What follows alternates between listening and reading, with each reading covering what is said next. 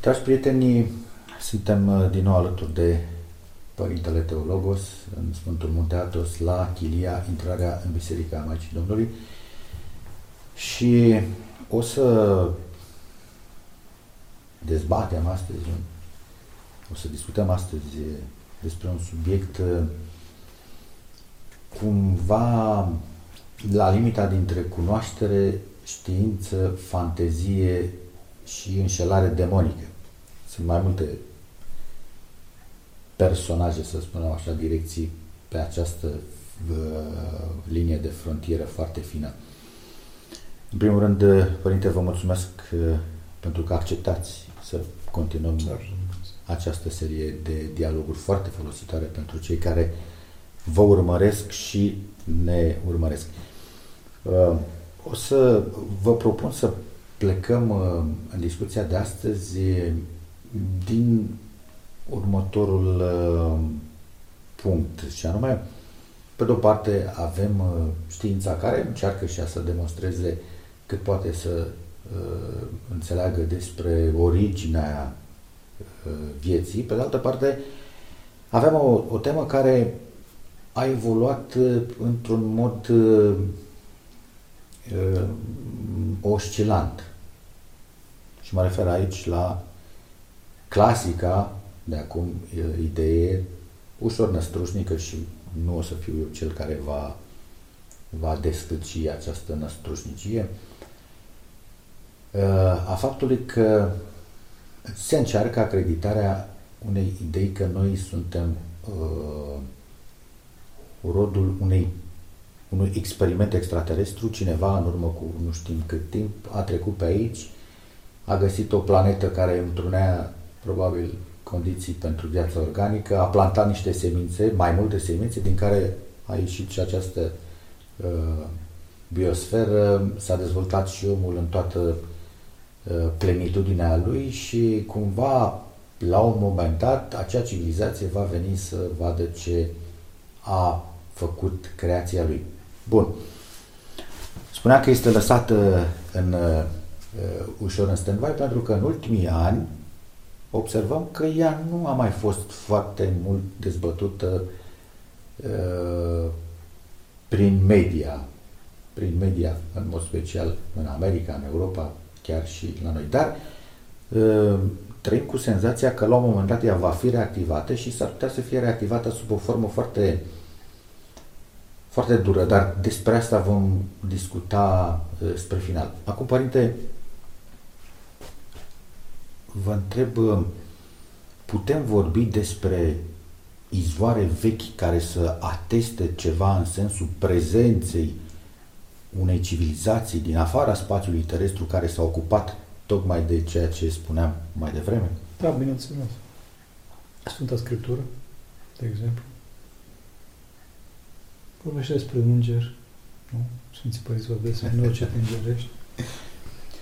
Deci, uh, există forme de viață extraterestre, dar nu în sensul în care ne sunt ele prezentate de către filme de science fiction. Nu în sensul mulățului verde. Da. Sau, mă rog, o mulțime de alte lucruri care sunt, sunt prezentate prin uh, mainstream media. Deci există acești îngeri, uh, îngerii fiind uh, ființe raționale,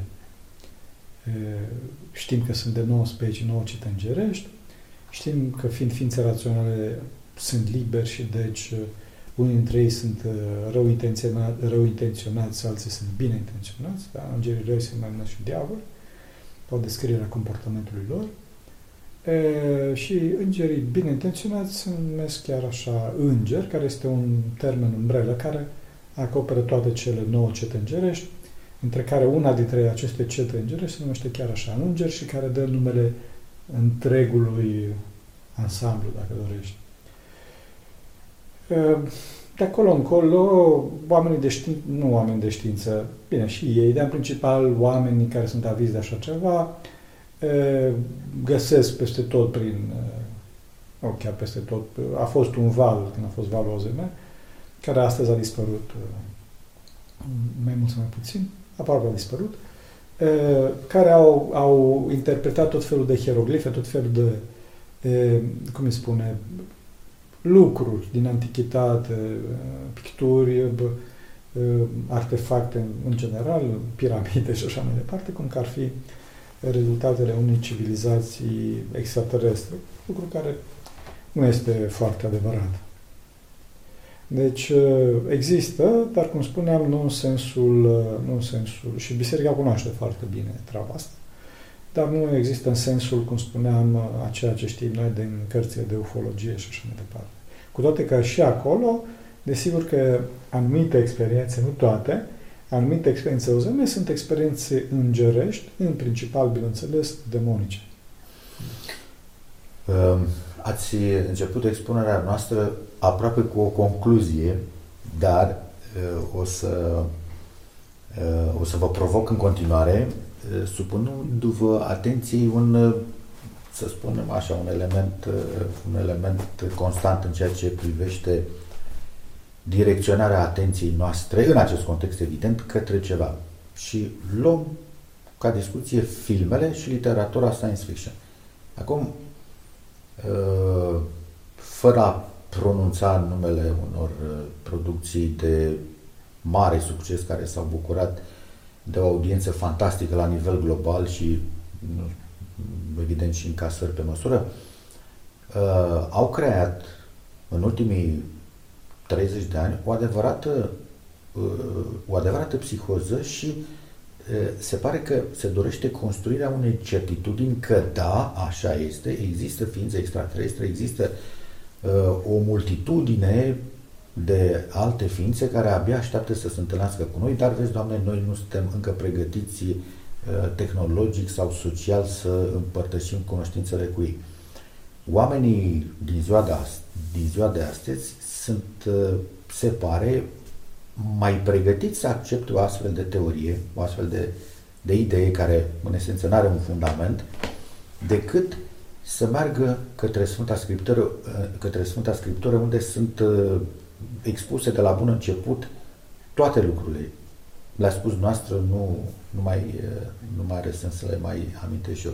Și atunci vin și încerc să sintetizez poate așa una dintre întrebările pe care le-ar pune cineva care a și urmărit uh, diverse producții science fiction, a și, uh, a și citit. Știu că și noastră la un moment dat ați, ați avut o, o perioadă în care citeați uh, literatură, producție, consumați producție din acest gen.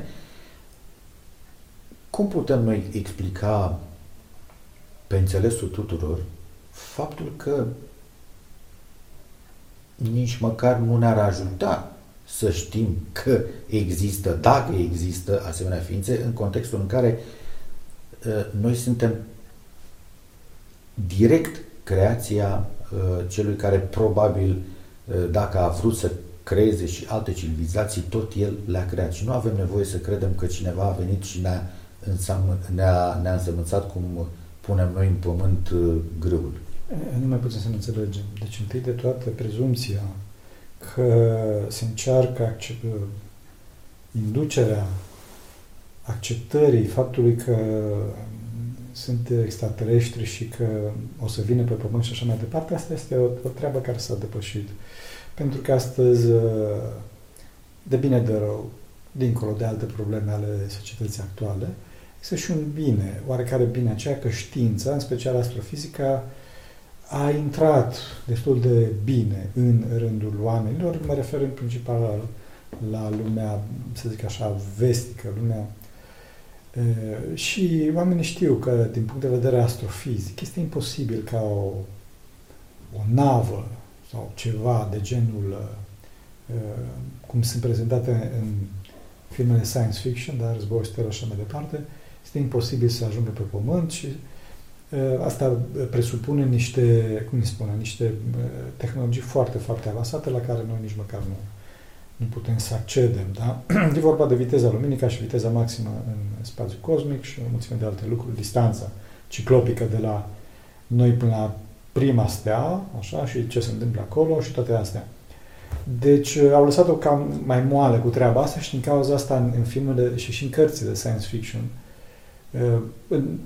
arta, să zic așa, de science fiction, pentru că prin termenul ăsta este o întreagă discuție ce înseamnă de fapt science fiction, înțelegi? Pentru că întâi de dată ar trebui definit termenul de science fiction, mai ales astăzi, când în, în sub umbrela asta intră inclusiv lucruri foarte oculte, foarte duhovnicești, în sensul rău al cuvântului. Și în sensul concret da, al efectelor. Evident, în sensul concret al, al efectelor. Și deci nu se mai pune, nu se mai pune astăzi problema să convingă pe oameni că da, ok, o să vină extraterestri mâine. Și se merge pe, pe science fiction pentru a se promova. Este o modalitate foarte e, facilă pentru a se promova anumite idei. Pentru a se promova și în principal e vorba de idei spirituale, ca să nu zic duhovnicești, pentru că într-adevăr în neamul românesc duhovnice are un sens pozitiv și e bine că așa idei spirituale, care sunt niște idei foarte discutabile din punct de vedere duhovnicesc, un amalgam de tot felul de religii, de la periculos până la foarte, foarte periculos. Și de fapt, cam toate marile, să vedem cu războiul stelelor, de exemplu, că l-am amintit puțin înainte, principalul fir roșu la războiul stelelor nu este bătălia între navele cu tare, ci este forța, da, partea pozitivă și partea negativă a forței și se ajunge până la tot felul de lucruri clar magice. Cheamă forța, folosește forța și așa mai departe.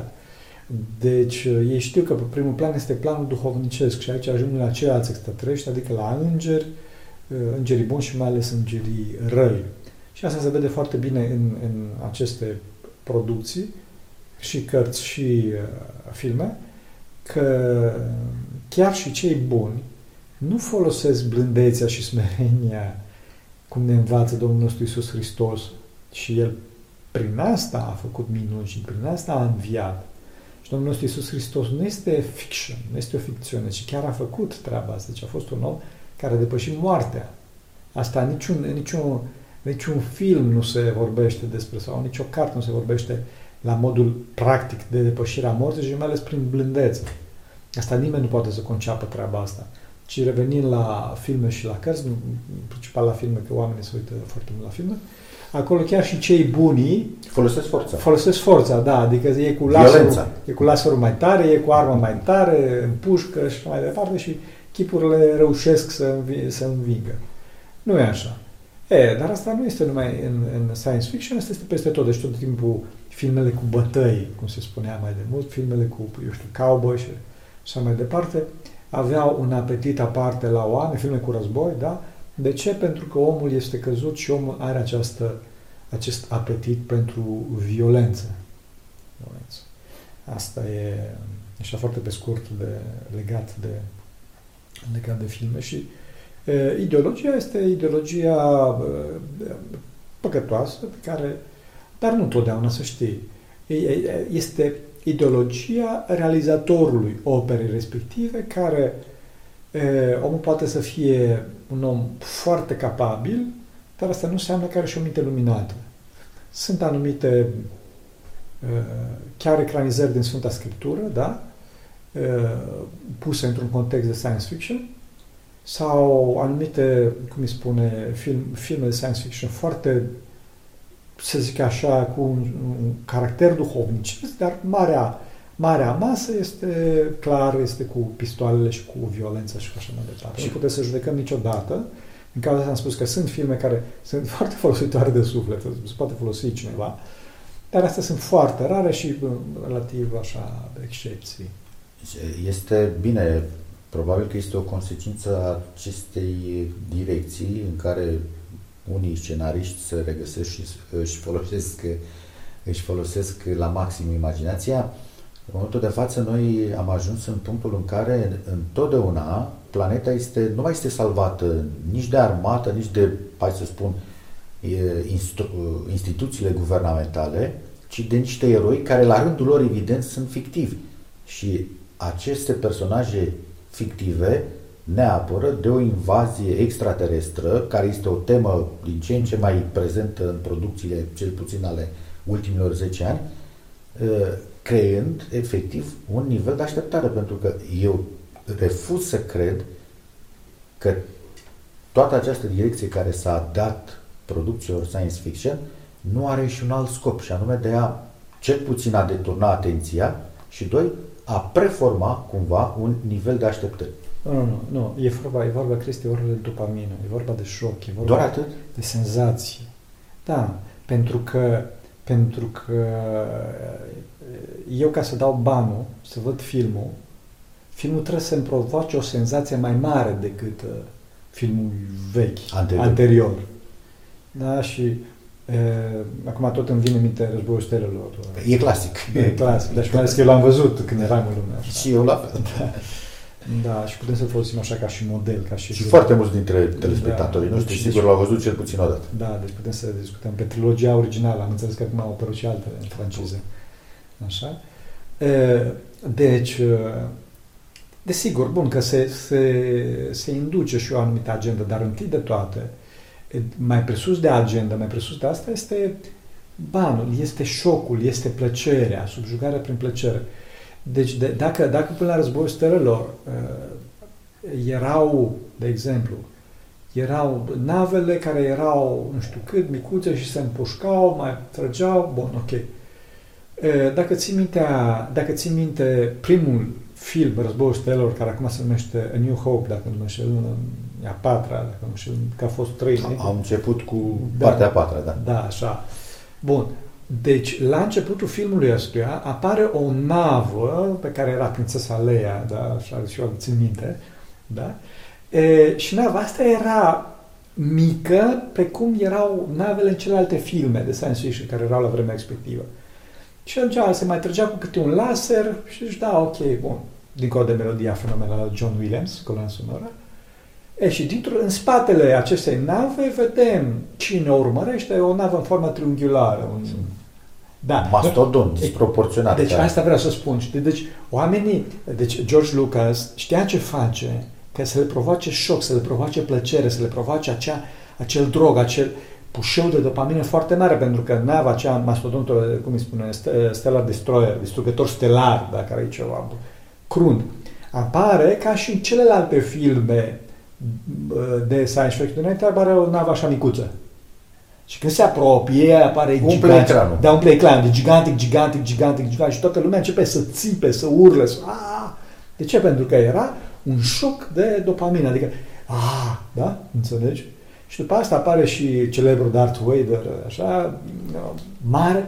Deci apare exact toate, apar toate aceste mecanisme de împătimire, de, de drogare, dacă vrei, a oamenilor, prin care se prezintă niște, niște supereroi care astăzi s-a, s-a ajuns până la, cum să spun, până la niște lucruri extreme. Deci am- n-am văzut, dar am înțeles că seria asta Marvel Comics și așa mai departe, e o întreagă, cum să spun, deci o întreagă și fără să aibă o anumită cum să zic, cursivitate sau adâncime în scenariu, e o întreagă poveste cu bătăi, cu bă, pistoale, mi-am văzut niște trailere, dar am închis imediat că am zis că nu e. Deci, ai- e- pe, pe tema asta se merge, Cristi. Deci, ca omul să dea bani, are nevoie de senzație, are nevoie de uh, îndumnezeire, de fapt, dar într-o direcție greșită, în direcția tehnologiei. E, e, tocmai asta este... Atot puternicia, nu? Pentru că, pentru că, apropo și de războiul stelă, distrugeau planete, distrugeau, bă, nu știu ce, bă, înțelegi? Adică, din ce în ce mai atot puternic, adică o formă de Dumnezeu, dar în sensul greșit, al, adică nu în sensul iubit. Din 1977, dacă Șapte, nu mă șapte, înșel, așa când a este. apărut prima producție și până astăzi s-a creat și Academia Star Wars, s-au creat uh, diverse întruniri la nivel european și Da, da, da, da. mondial în care Puțin a- am văzut, nu... apar zeci de mii, sute de mii în funcție de dimensiunea evenimentului, de oameni care pur și simplu se deghizează în personajele din film. Cosplay, da. Ceea ce cred că este ușor o, o, o scrântire cel puțin socială. Nu, nu poți să te identifici cu, cu un robot sau nu poți să te identifici cu o creație, Da, cu, cu un cu, stormtrooper. cu ceva care... Cu soldat imperial. Da, nu, nu, nu. Da, e, Nu vezi în realitate. Da, pentru că, pentru că a provocat această isterie, de înțelegeți ceva demonic.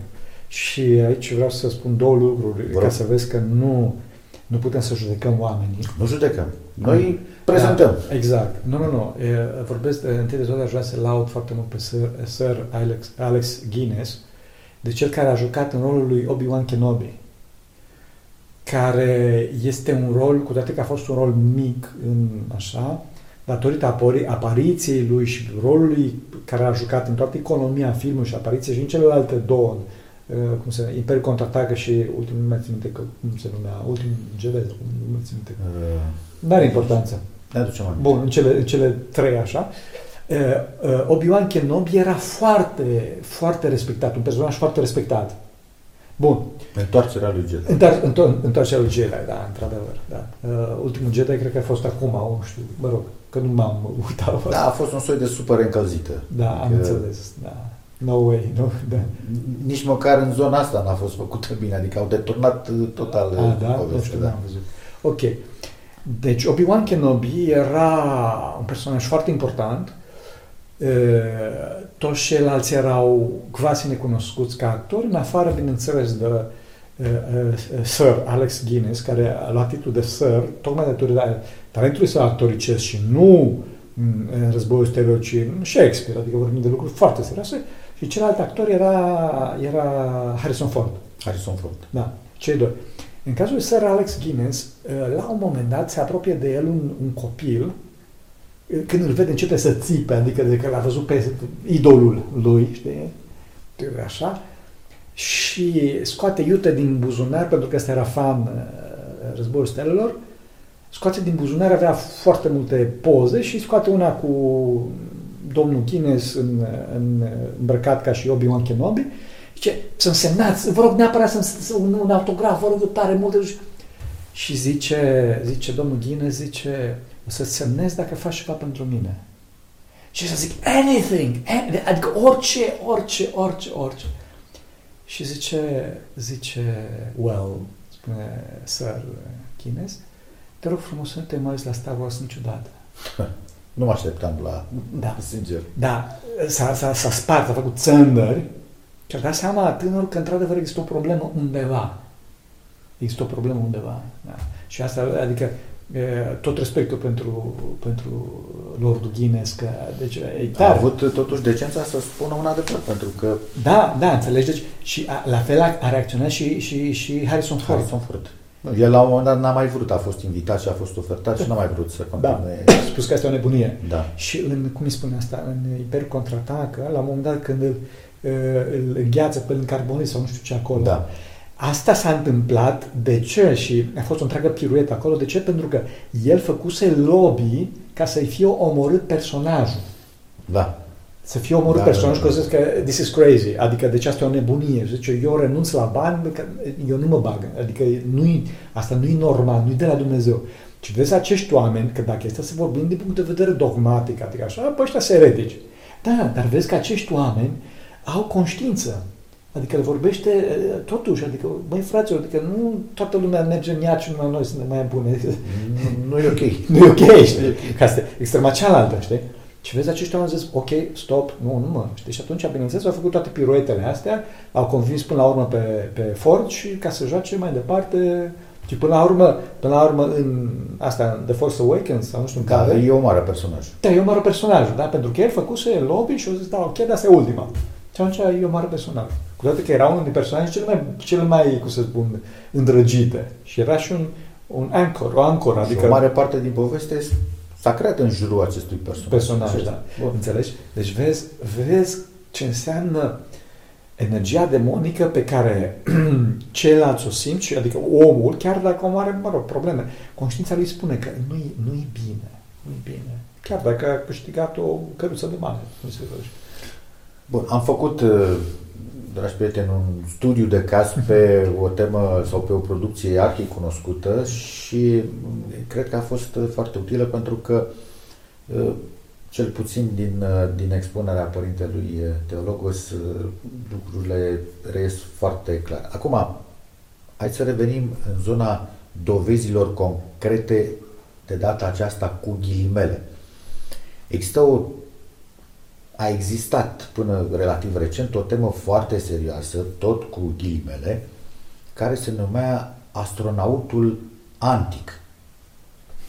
Știți la ce mă refer?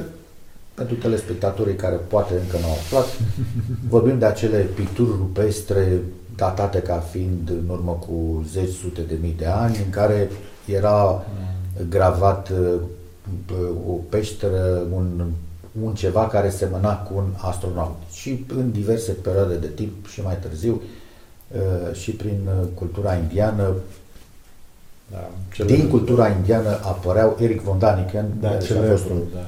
celebru scriitor din zona asta și susținător al dovezilor care indică astronautul antic. Ce putem să spunem de data asta în sfera realismului despre această istorie, poveste?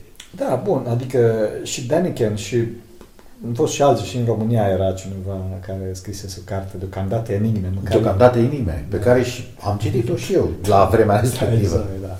Celebra carte. Pe care Dan Apostol, care este autorul cărții, totuși are decența să zică deocamdată enigme, adică să nu se pronunțe. Nu e categoric. Nu e categoric, să nu se, cu toate că el într-adevăr avea o tendință înspre asta. Evident. Ce putem să spunem? În clipa în care vrei să vezi foarte probabil că și vezi. Daniken era foarte entuziast. De ce? Pentru că și și apostol. Pentru că tocmai explodase tema universului, telescoape și așa mai departe și spunea că era, este imposibil. Bineînțeles că ei nu aveau, cum îi spune, nu aveau conștiința ortodoxă, că într-adevăr există îngeri, da, și buni și răi, așa, ci cu un foarte mare entuziasm căutau tot felul de astfel de lucruri. Unde mai pui că anumite OZN-uri sunt reale. Și mă refer aici, nu numai, bun, există odată, cum îi spune, lucruri demonice. Dar dincolo de asta, OZN, farfurile zburătoare au fost proiecte militare. Și în timpul celui de-al doilea război, război mondial și mai ales după. După, da, pentru că și mai ales e vorba de un român, Harry Conda, care a... Da, și care n-a fost extraterestru. Care n-a fost extraterestru, a fost un român foarte dotat, care a emigrat în Canada, așa mai departe și uh, a brevetat, a inventat, a descoperit de fapt, că nu a inventat, a descoperit un celebru efect, se numește efectul Quanda, pe baza, pe baza căruia s-au, fă, s-au făcut așa numitele aerodine lenticulare, cum le numește el, în speță farfurii zburătoare, asta este, care farfurii zburătoare astăzi s-au metamorfosat în drone. Exact ceea ce vedem da. acum. Da, deci sunt dronele. Dar bineînțeles că dronele astea aveau niște e, forme mult mai aerodinamice, pentru că, într-adevăr, e mai aerodinamic să ai o, ca și o farfurie, adică e, ca și un titirez foarte aplatizat, pentru că, într-adevăr, merge mult mai bine până în aer. Da? Deci dronele pe care le vedeți acum, DJI sau așa mai departe, Astea sunt făcute astfel din motive de cost. Adică nu sunt în o formă foarte aerodinamică. Forma aerodinamică, cum spuneam, este forma unui titirez, dacă știți, care este aplatizat. Ca o lentilă biconvexă. Bravo, bravo, asta este ca o lentilă. Ca o lentilă. E, armata a fost foarte interesată pe tema asta, în principal armata Statelor Unite, dar și armata canadiană, băieții de la Arlo, așa, și e, făceau prototipuri, făceau experimente cu asta, bineînțeles, că asta este imposibil să ascunzi. Și oamenii le vedeau și ziceau UFO, uh, adică OZN pe română, obiect zburător neidentificat. Și atunci armata, bineînțeles, nu o să zic, că știți că sunt proiecte, proiecte militare secrete. Nu o să zic că treaba asta. N-au trimis direct la da, extraterestri. extraterestri. Da, plus că a venit și Daniken, plus că a venit și Carl Sagan și toți aceștia, plus că era uh, A.G. Wells cu Războiul Lumilor scrisese înainte, plus Isaac Asimov tot în epoca respectivă, cu roboții și fundația și așa mai departe, clar. S-a creat da. acoperirea perfectă. Perfect. Luați de aici. Luați de aici. Da. Astăzi, cele mai multe din aceste proiecte sunt declasificate și se știe că, da, într-adevăr, au fost astea, s-au renunțat la ele din cauza de combustibil, nu din cauza de așa, lipsă de viteză pe orizontală. Sunt o mulțime de lucruri pe care și dronele de astăzi le au ca dezavantaje. Și le fac mai bine decât s-a, da, da, s-a presupus în urmă cu 50 de ani. Da, evident, evident, evident. Acum uh, există un autor pe care îl recomandăm cu căldură, Părintele Serafim Roz, un om care în primul rând a cunoscut, a cunoscut tot ce se putea cunoaște despre știință la modul general în, uh, în vremea sa și uh, a scris o carte în care discută despre această înșelătorie a ideii de OZN și a unei civilizații. Iartă-mă puțin. Vă rog. Vreau să amintesc aici și pe Părintele Spiridon Bailey, pe care noi îl punem pe site, da. care a scris tot așa înșelăciunea OZN, bazat pe cartea Părintelui Serafin Ros, dar a dus la uh, contemporanitate, astăzi, cu dată și mai departe. Te rog să mergi cu uh, În care dânsul, uh, autorul uh, spune și altceva foarte interesant, și anume că unele dintre dovezile foarte vechi, iarăși ghilimelele uh, sunt folosite, de fapt sunt dovezi plantate. Și explică, inclusiv intervenția demonică a făcut în așa fel încât ele să apară și oamenii să vadă într-adevăr cu ochii ceea ce e acolo, dar lucrurile n-au fost... Uh, nu? Da, dar spun, în general, se poate întâmpla și asta, evident. Dar în general e vorba de, e vorba de cum spune, vezi ce vrei. Și asta tot diavol, vrei, da. și, și diavolul ți-o pune în, în, în cap. Țin minte niște faze, era o hieroglifă care era foarte clar că e vorba de un, de un bec acolo, deci o lampă. Și, de fapt, dacă citea cineva hieroglifele de jos când au deșifrat hieroglifele, era vorba de un crin, care seamănă într-adevăr cu un bec, da? crinul vieții, care este simbolul vieții la, la egiptenii antici.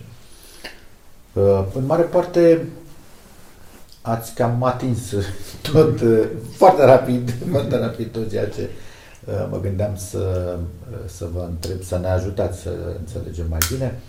Ar mai fi o, o idee o temă pe care și măcar să o atingeți puțin, și anume această relație, deja este simplu de făcut această relație între zeii antici, extraterestri și demonii reali. E, zeii, zeii antici și zeii moderni, de fapt toți zeii, sunt personificări ale zeilor interiori, adică ale patmilor ale patimilor. Adică ale demonilor. Ale demonilor, da. Demo, demoni... Ca să sărim peste extraterestri. Da, da, da.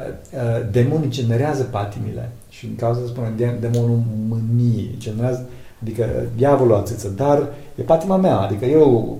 Eu îl întrețin. Eu îl întrețin. Și atunci, bine, în antichitate era Marte, sau cine era așa, bun, astăzi este Darth Vader, tot îl amintim. Sau, bun, Dumnezeu mai știe ce monstru pe nu știu unde, până nu știu ce filme. E, pentru că oamenii doresc treaba asta și dacă oamenii n-ar dori mânia, n-ar dori brutalitatea în cărți, filme și așa mai departe, n-ar apărea așa ceva. Înțelegi? De exemplu, oamenii nu doresc blândețea. Sau, mă rog, doresc o blândețe ascunsă, apropo de ascunsă, deci adică o blândețe nu ascunsă, greșeala mea, o blândețe care ascunde o duritate. Asta vreau să zic. Da. Știi, și asta vezi că apare ăla smeritul, apropo de Cavalerul Jedi, că acum da, sunt smeritul, dar care o, da, o omoară, o omoară de taie și da, da, da, înțeleg? Tot ce prinde. Da, da, da. E, există și latura asta. Sunt foarte puține filmele care, într-adevăr, sunt filme blânde sau sunt... Și asta vezi în spațiu ortodox, că science fiction, de exemplu, este și Harapalb. Da, putem spune că este o producție science, science fiction. fiction. Eu, un baz, noi îl considerăm a fi baz, dar conține... Da, da, cu flămânzile, cu păsările slungile și de sătile, cu toate da. astea, înțelegi? Dar vezi, pentru că în popor exista un duh ortodox, un duh blând, un duh făcător de, de bucurie, e, nu, cum să spune, nu, e, nu, nu le putem, nu-l putem, cum îi spune, nu-l putem identifica cu genul de science fiction, care science fiction are în principal tehnologia, știința ca și mântuitoare, cu toate fenomenele astea demoni și așa mai departe, înțelegi? Sau capra cu trei iezi. Și acolo vorbesc animale, nu? Evident. Probabil. Deci poți să spui că este science fiction, că e fiction, că nu s-a întâmplat treaba asta, da? Adică, dar dacă, dacă să, să mutăm capra cu trei iezi asta, să zic că vezi că vorbește cineva prin, prin interfon, pe nu știu ce, pe un holografic, știi? Și atunci el cel mare apasă pe buton, zzz, se scrie, hop, apare lupul. Trag cu laserele, nu? Deci vezi că se poate muta, o poveste clasică și foarte frumoasă, mă rog, foarte priduitoare a, a lui Ion Creangă, se poate, se poate translata în registru actual vestic de parte de ortodoxie într-un registru brutal. Este brutal. Deci, este vorba de zei pe care avem înăuntru nostru, adică sistemul de valori, patimile pe care le avem înăuntru nostru, pe asta le promulsăm în, în afară.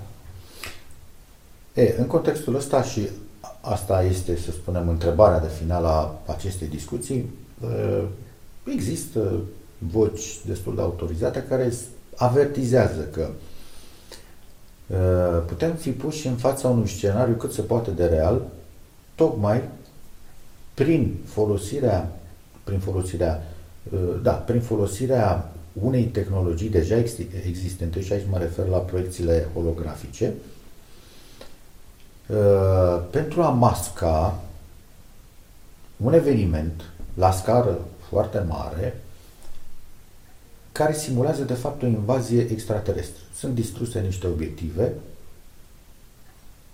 și evident cineva intervine, anihilează toată povestea asta, dar răul a fost făcut. Suntem într-un teritoriu speculativ, dar ideea vine dintr-o zonă oarecum concretă, pentru că acești oameni au pus cap la cap niște lucruri și au ajuns la concluzia că dacă cineva va dori să facă lucrul ăsta, cu, tehnolo- cu tehnologia actuală îl poate face foarte ușor, pentru că deja noi, populația, populația planetei, este pregătită pentru un soi de acceptare, fiindcă de 20, de 30 de ani de zile tot vede că prin filme cineva din spațiu extraterestru ne vrea răul și ne atacă.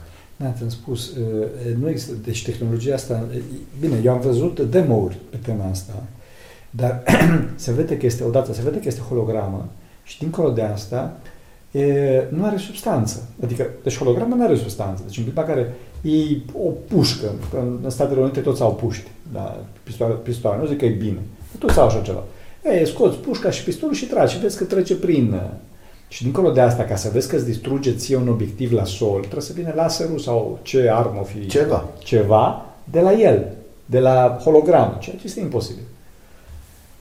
Ehm, mă rog, se pot face, dar eu cred că este deja prea, prea conspiraționist treaba asta, adică nu e, nu, nu, nu. Da. Deci, după cum vezi, războaiele se, por, se poartă în Ucraina foarte terestru. La sol. Adică, la sol. La sol. E prea, prea, ceea ce se vorbea, se vorbea despre faptul că a doua venire a Mântuitorului o să fie ceva de genul ăsta, un simulacru. Da, da, da. Înțelegi? Și atunci lucrurile sunt puțin mai perverse pentru oameni care într-adevăr vor să creadă orice. Cum spuneam, datorită faptului că tema imposibilității venirii unor extraterestri din punct de vedere astrofizic este deja destul de cunoscută, cum spuneam, datorită vitezei luminii, distanță și mai departe, din cauza asta oamenii s-au cam liniștit pe tema asta. S-au cam liniștit pe tema asta și nu se prea... Nu, E, și astăzi, astăzi se vede treaba asta și în, și în filmele de, de science fiction, cum spuneam, și, și în jocuri, apare ocultul. Apare mult mai mult partea ocultă, partea, partea adică, apropo, gata, am, am făcut bucăți războiul stelelor. Deci, vezi că cei care sunt cu armele, cu navele și cu steaua morții și așa mai departe, sunt aia de jos. Aia de sus sunt aia cu ocultul, adică vrăjitorii mai pe față. Da. da. Și asta în toate filmele și în toate, toate și în Dune de Frank Herbert, așa. Vezi că aia mai mari și mai tare sunt vrăjitoarele, adică e o frăție acolo, și de femei care alea conduc, știi? De aia de jos sunt luptătorii, sunt bătăile. Deci, întâmplător este introdusă și tema vrăjitoriei, dar așa, sub o formă... Da, da, da, sub o formă modernă, da, da, modernă, modernă, modernă, modernă, modernă, înțelegi? Deci acolo, acolo ne, ne îndreptăm. Deci asta este principalul pericol astăzi. Acceptarea vrăjitoriei și acceptarea extraterestrilor ca duhuri, dacă este. Nu atâta ca și uh, un distrugător stelar care vine de la intersecție pe dreapta, știi? Și, de, nu. Ci ocultul, uh, magia, toate lucrurile astea, forța, toate astea. În concluzie, A, și, chiar dacă, și inteligența artificială, ca să nu uităm. Chiar dacă repetăm uh, cine sunt de fapt extraterestri. Cum spuneam, sunt mai, multe, mai, mult, mai mulți actori. Odată este, mi s-a părut neadevărat și mai departe, după care sunt proiecte militare plus minus, sau, mă rog, alte proiecte științifice și, bineînțeles, pot să fie și fenomene îngerești, 99% din ele sunt demonice. Cam asta este, dragi prieteni, singurul erou pe care îl recunoaștem și care există și îl vom întâlni și noi la un moment dat. E foarte important din ce poziție ne vom întâlni cu El. Este Mântuitorul nostru Isus Hristos și ne face invitația să ajungem la un moment dat alături de El într-un proiect mai mare decât galactic, mai mare decât orice fel de federație, republică sau mai știu eu ce uh, imaginație imaginare. Da.